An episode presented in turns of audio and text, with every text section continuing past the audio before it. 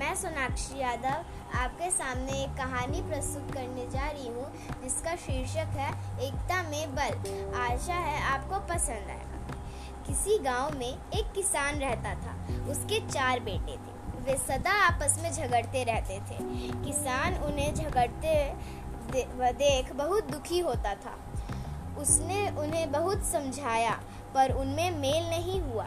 एक दिन किसान को एक तरकीब सूझी।